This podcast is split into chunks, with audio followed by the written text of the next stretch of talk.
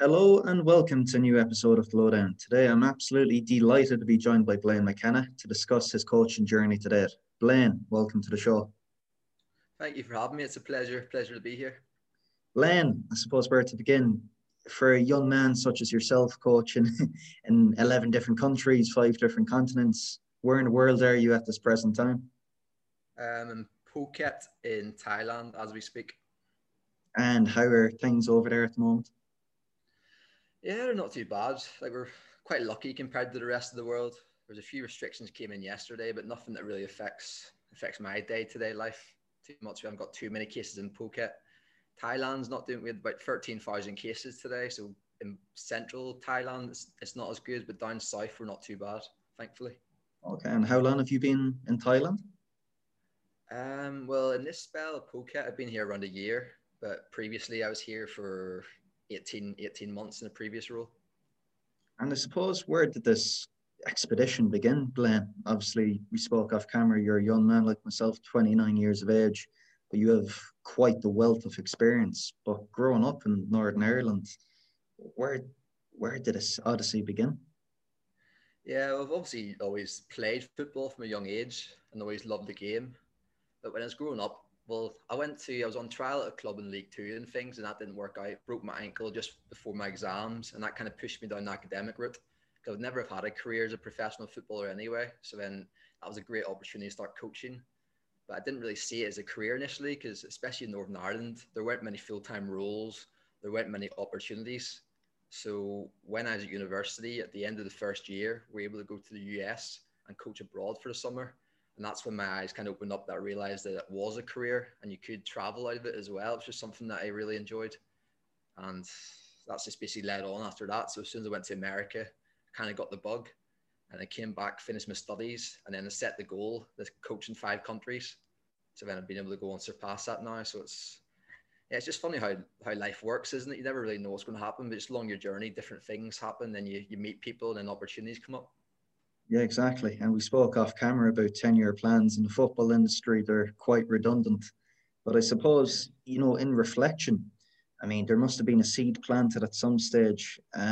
Was there anything in hindsight that separated you from other coaches growing up, or other coaches that you would have embarked in university courses with?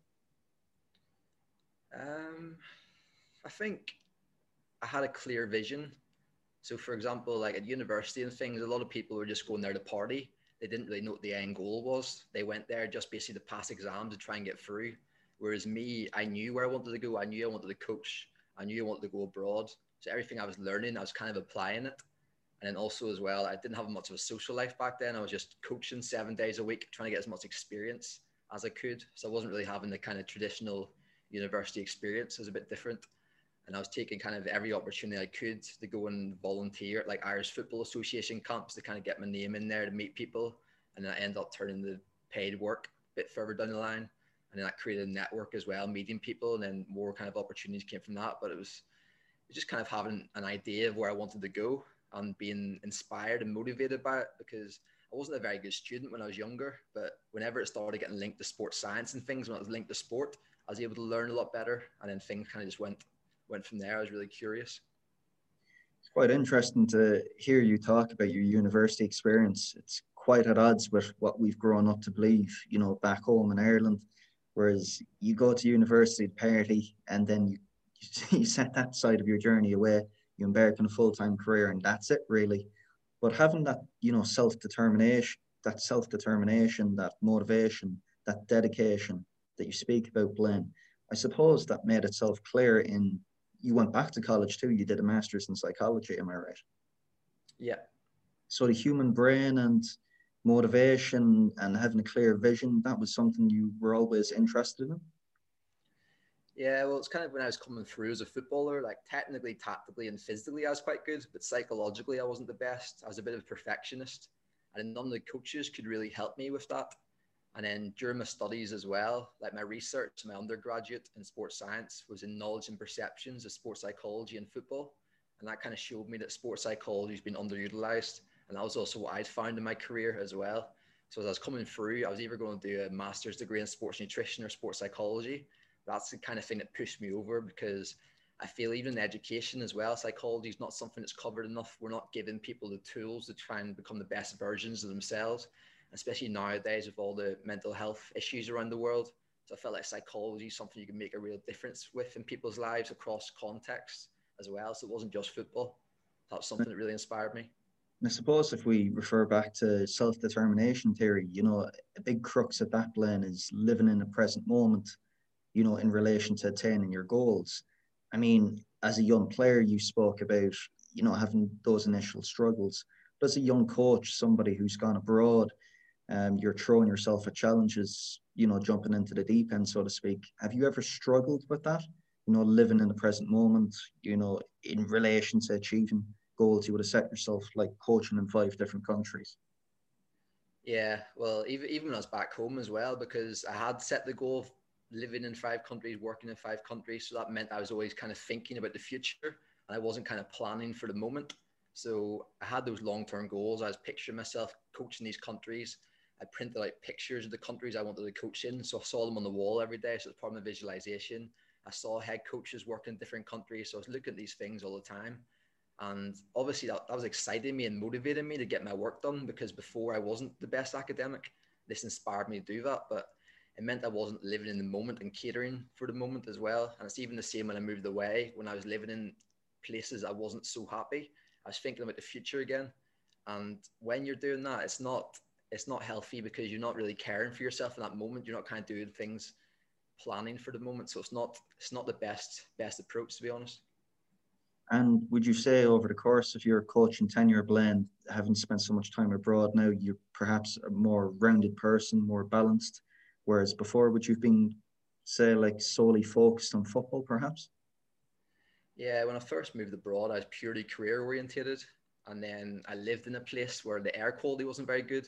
My throat closed. I literally couldn't eat. I couldn't drink. I couldn't even swallow my own saliva. So I was really in a bad way. And I was by myself in this apartment in this city. And I just felt really alone. And it was I was even Googling how many days you survive without eating or drinking, because I didn't want to go to the hospital. I was in a country where English wasn't the first language, and it's kind of the last place you want to go to.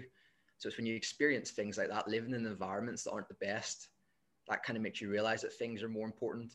And also now, like, I'm living in Phuket. Like, this is one of the most beautiful places in the world. This was a conscious decision. And now I'm kind of focusing on creating a life that excites me every day, so I don't have to live in the future. Obviously, I've got an idea where I want to go, but I'm kind of looking more at values and things, and then kind of setting short-term goals linked to those values. And then I believe if I do those kind of things, if I live the values that I believe in, and good things and opportunities will come from those. And also as well, like, I've had things happen in my family life, which makes you realize that, like, tomorrow is not promised to anyone. So it's important to try and live that life in the moment now, because that's the most important thing. Because, like, no one's promised tomorrow, kind of that kind of idea. Yeah. And I suppose one ring of thought that has come into my head just there while you were speaking was Jordan Peterson. And he's somebody who speaks about yourself, you know, that you should be looking to live your life as a community yourselves over time. You know, don't throw away your past, live in the present, but, you know, correlate what you're doing in the present with your future self. And I suppose you speak about, we're not only speaking about football here, we're speaking about a life journey. We're speaking about, you know, struggles and successes and what's made you along the way. But I suppose the motivation that got you into coaching in the first place, Blaine, has that changed, or is that significantly altered, or is it perhaps even the same now, 10, 11, 12 years later? Yeah, well, I suppose as you progress, you learn more about different roles. You work in different environments, so you kind of see what roles are suited to you and what kind of opportunities are available. So as I said before, like, I was purely career oriented when I set out, but when I was younger, I always envisioned myself being a head coach. Whereas as time progresses, that kind of changes a bit. And kind of the people that I work with, they've gone in the head coach positions, and it kind of changes what your goals are. And then also in terms of, like, the digital era and stuff, like the kind of things you can do online as well. Because, like, football's a difficult career. Like, there's no stability, and only the top level coaches are the ones that will earn enough to sustain themselves long term. So, like, initially I was only thinking about coaching. Whereas now, like, I'm thinking about other ideas or other opportunities and career things that can kind of sustain me and help me live, like, anywhere in the world kind of thing. So it's a lot more balanced. Now I've got a lot wider view of things and kind of how the world works and what opportunities are available. And in terms of assuming a position at a club, Blaine, I mean, what would be some of the core non-negotiables or values you would be looking for? I suppose having that openness. So it's like being open-minded to take on new ideas, and also being open to conversations and things as well, like the emotional side of the game. And then being supportive as well. So supporting the players, being person-centered, and then being passionate about what you do. You come in with that energy and try and engage the group every day, and obviously being structured in your approach as well, in terms of having a clear idea and a clear philosophy of why you're doing things to try and get the best from people, and then trying to create a positive environment where everyone can kind of excel within their roles. And are those traits, those characteristics, is that something perhaps which you've discovered along your coaching journey, which you've witnessed, or is it perhaps... is it some stuff perhaps on your own playing journey, as you spoke, growing up in Northern Ireland? Was it those hard things those coaches couldn't give you at that time? Yeah, it's just raw factors, our environments and the experiences we've had that kind of biases how we see the world. So it's these kind of things develop from seeing what works in practice, learning from other people and how they approach things, and then also just positive and negative examples as well, seeing how other people work, and other industries as well, seeing how people work. So it's kind of a mixture of things that come together, and what approach you feel is best, and obviously looking at research and things as well. So it's a combination of factors, experiences, looking at others, and then research. Yeah, because you do strike me, and you do strike plenty of others, Blaine, as someone who's, you know, highly articulate, self-aware, emotionally intelligent. And what has personally struck me about your journey today is that when you've gone abroad to these countries, it just hasn't been the coaching positions. You've assumed great responsibility, be it academy director, head of academy coach, and technical director. I mean, for a young man such as yourself, what was that journey like assuming a leadership position? In terms of how I got myself into that position, or what it was like when I obtained those positions? In terms of once you've stepped in the door, I mean, what does that journey look like? Yeah, it's difficult, so it is, because like, especially in Thailand as well, like you have this idea of the way things should be done back home, but then sometimes you land in different environments. It's like, using Thailand as an example, I inherited a really bad situation. So I'd been hired by the president's son as a quick fix. So he thought bringing a foreigner would try and fix everything, but that's, we know, especially in youth football and things, that's not how it works. So when I came in, the teams were imbalanced. So the president's son fell out with the U17 head coach. So then the coach left, and a load of the players left as well. So he pushed all the 15-year-olds into the 17-year-olds age group. So all the teams were imbalanced. And the president's son was essentially the academy director before I came. So he was never in the office. So the coaches could do what they wanted. They turned up the pitch whenever they wanted. So coming into an environment where the coaching standards are very low, when the teams are imbalanced, it was very, very difficult. And trying to understand a new culture as well, because in Asia, for example, you got the age hierarchy. So I was going in as youngest member of staff, but I was the boss. That didn't go down very well. So there's a number of different hierarchies, and then people are getting paid a certain salary, doing a certain amount of work. So I'm trying to come in and raise the bar. That's very, very difficult to do. So that was a really, really difficult experience. But eventually what we had to do was, because the coaches weren't prepared to basically plan sessions, review sessions, I wasn't asking them to do a ridiculous amount of work, and we had to get rid of coaches. We brought new ones in and set the bar high from day one. They're kind of loyal to me because I gave them a job. And after the end of the season, we managed to get through that season. At the end of the season, we were able to get the players in through age groups. But yeah, there's so many underlying factors, and especially when you're coaching abroad and doing these things abroad, it's very, very difficult. You don't get taught these things in the course. And there's other aspects as well, like people wouldn't always tell you the truth, because there's, as I said before, about a hierarchy. They'll never talk to, in terms of the hierarchy, they'll never talk or tell the truth to someone above them in the hierarchy. So you're trying to ask them questions to find out how they are, how things are, and they'll never tell you the truth. So trying to do these things, it's very, very difficult, but you learn a lot from that experience, and it stands you in good stead for the future, because you probably never have to experience a situation like that again. So it's one of the best learning curves you can have. And in hindsight, Blaine, is there anything you would have done differently in that situation? Other than not taking the job, which would have been easier. No, like I don't regret any of the situation. Before, I couldn't have known, because it was the first time I worked in Thailand. So I've been in China and things, but people think Asian culture is the same everywhere. It's not. It's very different. Even within certain countries, the regional culture is different. Within an organization, the organizational culture is different. So, like, I was very young going into that position, and 25 years old, running a top flight academy at a professional club. It's not the kind of opportunity you're typically going to get. So it's kind of an opportunity you had to take.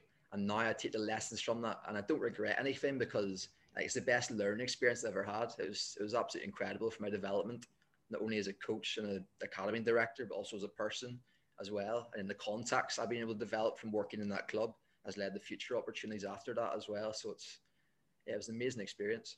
And then, you know, from your own perspective, Blaine, I'm interested to divulge a bit more.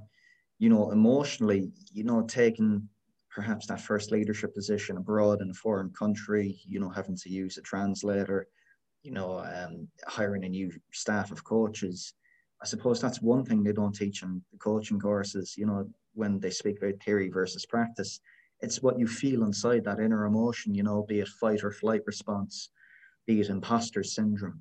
I mean, for you, was it, I suppose we spoke earlier on about how important the psychological impact, or basically how important psychology is in coaching. But for you, was that a daily battle? Was it weekly, or were you just kind of blinkers on, go for it every day? Yeah, it's not only that as well. It's also landing in a city that no one speaks English. There's no foreigners. Like, nothing can prepare you for that. And it was very, very challenging, and also quite lonely as well, because there's not people off the pitch to hang out with, and even in the staff, the players, no one spoke English, only my translator. And trying to find a good translator at the outset was very, very challenging. It was very difficult. So yeah, it was very, very, very challenging. Sorry, what was the question again? I was going a bit of a tangent there. No, I was just saying, like, emotionally, you know, from an individual level, we speak about, you know, theory versus practice, you know, what coaching courses don't teach you. I mean, that fight or flight response or imposter syndrome, which every one of us gets from time to time. How did you go about, I suppose, challenging that? Was it a day-to-day basis, something you were consciously aware of? Or was it more of, I'm going to put the blinkers on, I'm going to go full throttle at this challenge? In terms of personally with the players? Personally. Yeah, it was difficult, because, like, as you said before, like, imposter syndrome, things like, how am I in this position? But it doesn't matter what level you get to, no matter how much experience you have, when you get put into a position, you always doubt yourself sometimes. That's only natural. It's just how you move beyond that. And once you've had those experiences in place, so I've had those experiences before, the next one's not as difficult. And it's also understand that no one's perfect. Like, even people like Arsene Wenger, I used to take confidence in hearing stories about when he was out coaching the first ever Arsenal training session, he got tangled up in the ball bag and was falling over and things. Like, he's quite clumsy. So it just shows you that no one's perfect, and you just got to go in and you just got to do your best in that role. And no matter what happens, as long as you're giving it your best, as long as you try to do right by everyone, then you'll have no regrets. So it's just kind of basically following what you want to the best of your ability, and also looking after yourself as well, because that's something back then I wasn't very good at, because I just kind of purely focused on the career, but I didn't have much of a life there. I go out, people were taking pictures of me, people would be following me around just because you're kind of the only foreigner, you're a bit of a celebrity in the area. So it was difficult. You can't really go anywhere if I get noticed, people taking pictures of you. So yeah, it was a challenge on and off the pitch, but like the lessons and things you take from it, and even the difference we're able to make. Like 3 of our players out in hospital in 1 week, motorbike accidents, because kids any age are allowed to ride motorbikes over there without helmets and things. So we renovated our truck to give them a safe alternative to get to the pitch. We gave them scholarships for education. I bought boots for some of the players. We brought the first ever coach education course, because football doesn't really exist outside the main cities. So we brought a coach education course to Ubon, which they're still bringing there now. So it's kind of a legacy we've left in place. We're able to go in the schools, getting the first qualified coaches they've ever had before. So like in areas like that where football is not as developed, and where clubs don't have the same staff in place, you're in control of a lot more, so you can make a much bigger difference. So obviously trying to manage yourself is difficult, but when you start seeing these things being implemented and seeing you're making a real meaningful difference, you're getting players in the first team and things, and that's important, but off the pitch as well, in terms of educationally, in terms of safety, it makes a real difference. It just becomes a self-sustaining environment then, and you know, in without any doubt, I'm pretty sure the players, the coaches you would have surrounded yourself with would have taken great inspirations from your journey. But I don't, you know, I'm not led to believe you're fluent in Thai, Blaine. Are you? I pump Thai gang, Mark. Yeah, me and it's like, if I didn't speak Thai there, I'd be very hungry, because you go out, no one speaks English, so you have to speak some Thai. Yeah, it's like me and my English, pretty limited, coming from the west of Ireland. But in terms of incorporating a game model then, I suppose throughout your journey in Thailand, I mean, what was that process like, using a translator, having to interpret you, giving instructions to the players? Is that a process you've embedded thoroughly throughout your time in Thailand? Yeah, that's a massive challenge. So number one, finding a translator.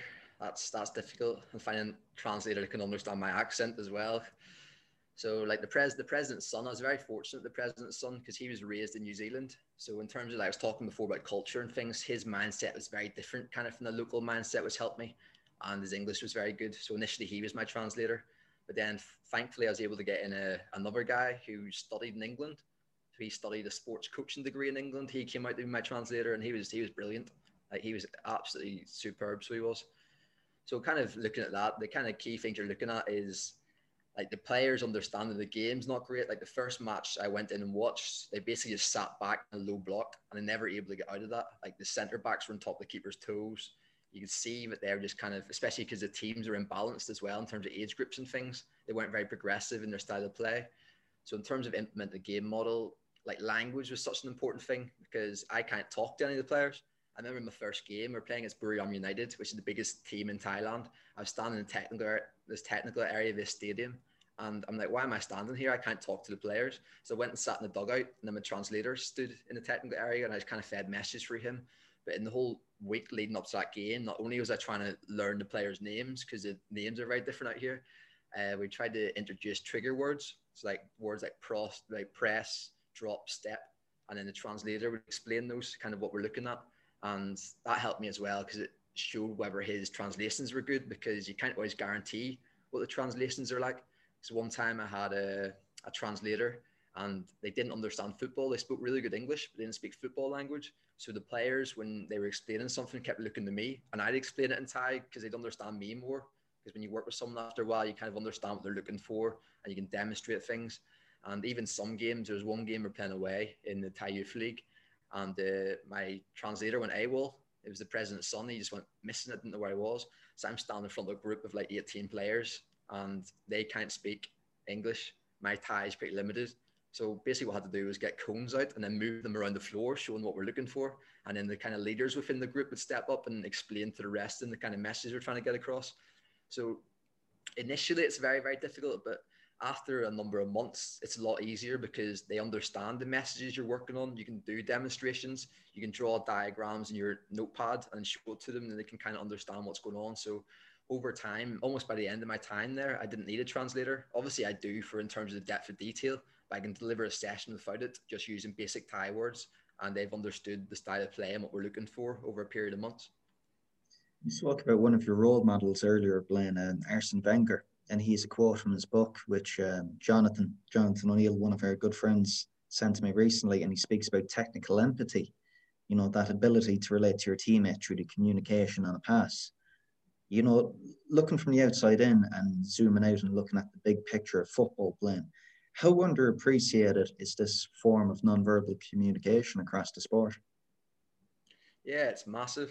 It's massive in all elements, like the intercommunication between teammates and how they respond to certain passes and feedback and things, and also from the coaching. But yeah, it's absolutely massive. And it's even in terms of how you introduce it in the session sometimes. Like I said, no one can talk within the session, so when you see what it's like, and then also trying to create awareness of it, because some players aren't always aware of how they react to things. They're quite emotional.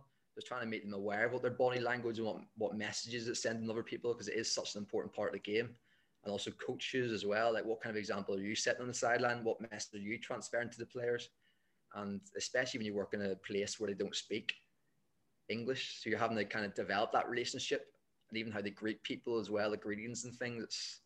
It's very different, but I think that side of things is so important, because that's what the biggest form of communication is, nonverbal. And are we on the right path with it at the moment, or can we be doing more? yeah, we can always be doing more, but it's anything like the psychological skills within the game. There's not a massive amount of emphasis on that because coaches are so busy trying to win the next match and trying to set teams up. And it's the same in all pursuits as well, even in education and things. It's like that. Always trying to get results so much so that they don't look at the process, and especially the psychological side of that, which obviously can have massive impacts not only in their sports performance, but in other areas of life, in education, friendships, relationships, everything.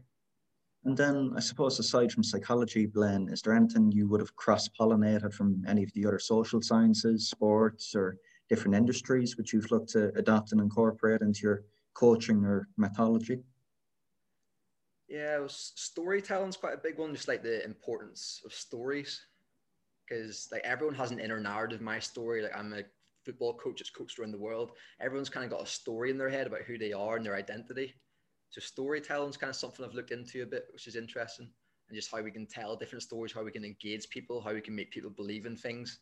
The kind of art of negotiation from storytelling. So I think that's a pretty big one. And other ones, just looking at kind of business industry leaders and how they've been able to change things, different types of leadership, like Netflix, like the guy that formed Netflix, he's released a book on culture and things, which is really interesting. I've been watching a lot of documentaries on him recently. So there's always things you can learn from other environments, but especially storytelling, leadership has been quite a big one for me. The storytelling element is huge, and it's something I want to touch upon, Blaine, because, you know, you've certainly changed the narrative amongst Irish coaches and coaches in the North over what is actually possible, you know, given your young age at 29.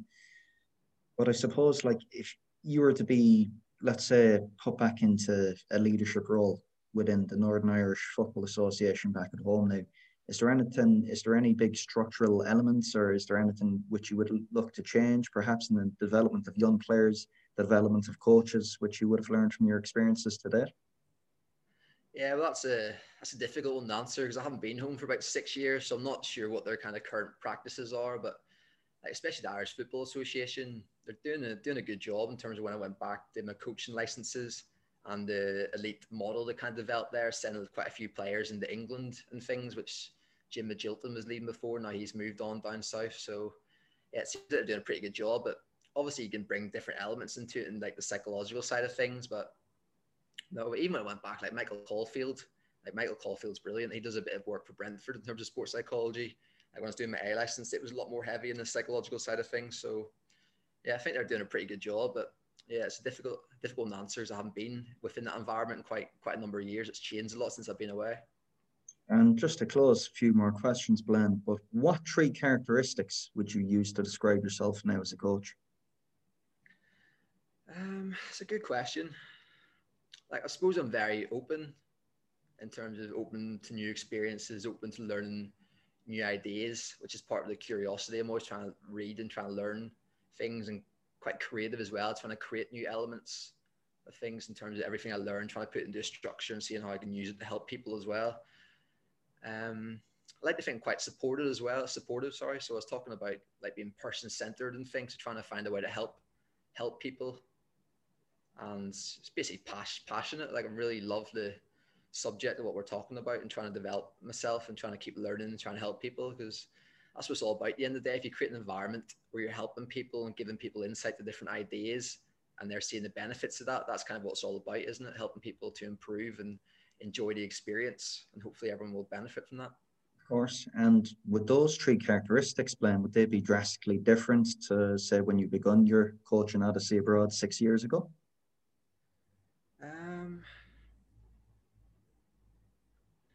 It might be pretty similar, but how I do it might be different. So obviously, as you get older, as you get more experience, then you kind of fine tune the way you deliver things, and you're a bit more self-aware over time.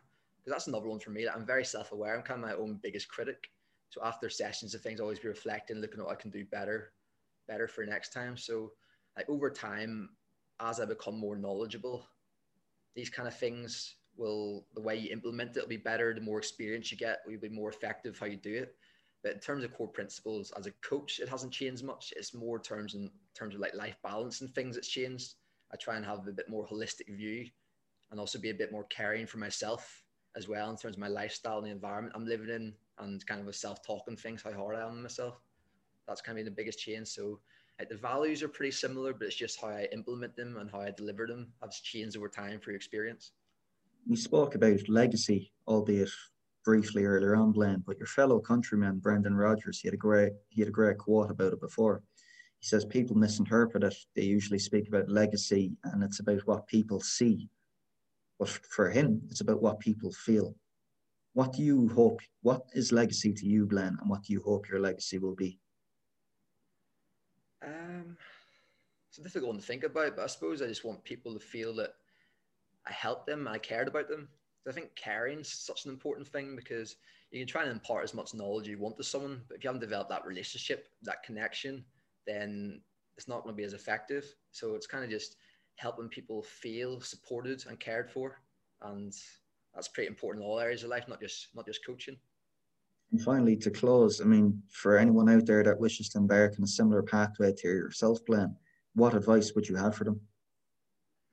Yeah, that was the thing. Like when I was coming through, there weren't many role models. So think about where you want to go to, try and find people who have done it and then see what their journey was. But the key thing you're coming through, just try and get as many different experiences as you can. So like I've coached from 3 years old all the way up to 30-year-old senior internationals. So it's just trying to get a different experiences along the spectrum that help you become a better coach, and also tailoring those experiences to what you want, where you want to go in the future. So it'll give you more opportunity to get those roles. And the kind of things you said before about being like open-minded and curious to learn, because that's a key thing, is new information is coming out all the time. So it's really important trying to develop yourself and trying to find mentors as well. As I said before, people have kind of been in that journey and see what you can take from them, and try and surround yourself with people that you can learn from and improve, whether that's for your career or just be observing, asking people if you're going to watch a few training sessions. And one of the biggest things for me as well has been reflection. So trying to reflect on your practice and seek feedback from other people. Then you're constantly trying to improve, so you're not just delivering the same sessions over and over again. And at the end of the day, just come back and focus on the individual, because everything's about people, relationships. If you can develop good relationships with your coaching staff and your players, you learn, you help them improve, but then also create more opportunities as well. Because like for me, basically the majority of my roles have come through networking, and people will contact me about roles. Just for example, like the one in Thailand, becoming the academy director, it's because I helped a coach or a physio with his A license coursework a year before. I didn't expect anything in return. So kind of just be kind to people, give your time to people, and then you don't know what that'll lead to in the future, because your relationships and your network, that's one of the most important things as a coach, because you can be the most knowledgeable coach in the world, but if no one knows about you or knows your work, then you're less likely to get opportunities. So I suppose those would be a good starting point for any aspiring coach. Blaine, it's certainly been very insightful speaking with you, and very inspirational for those listening. I'm sure there's going to be plenty of coaches here listening that are going to take plenty of golden nuggets from what you've just divulged over the past 30, 40 minutes. But should anyone wish to contact you, Blaine, where's best to reach you online? My DMs are open on Twitter, so @BlaineMcKenna77. Fantastic. And Instagram, BMCK77. Brilliant. I'll be sure to link both in the show notes below. Blaine, thank you for coming on. Top man. Thank you, Connor.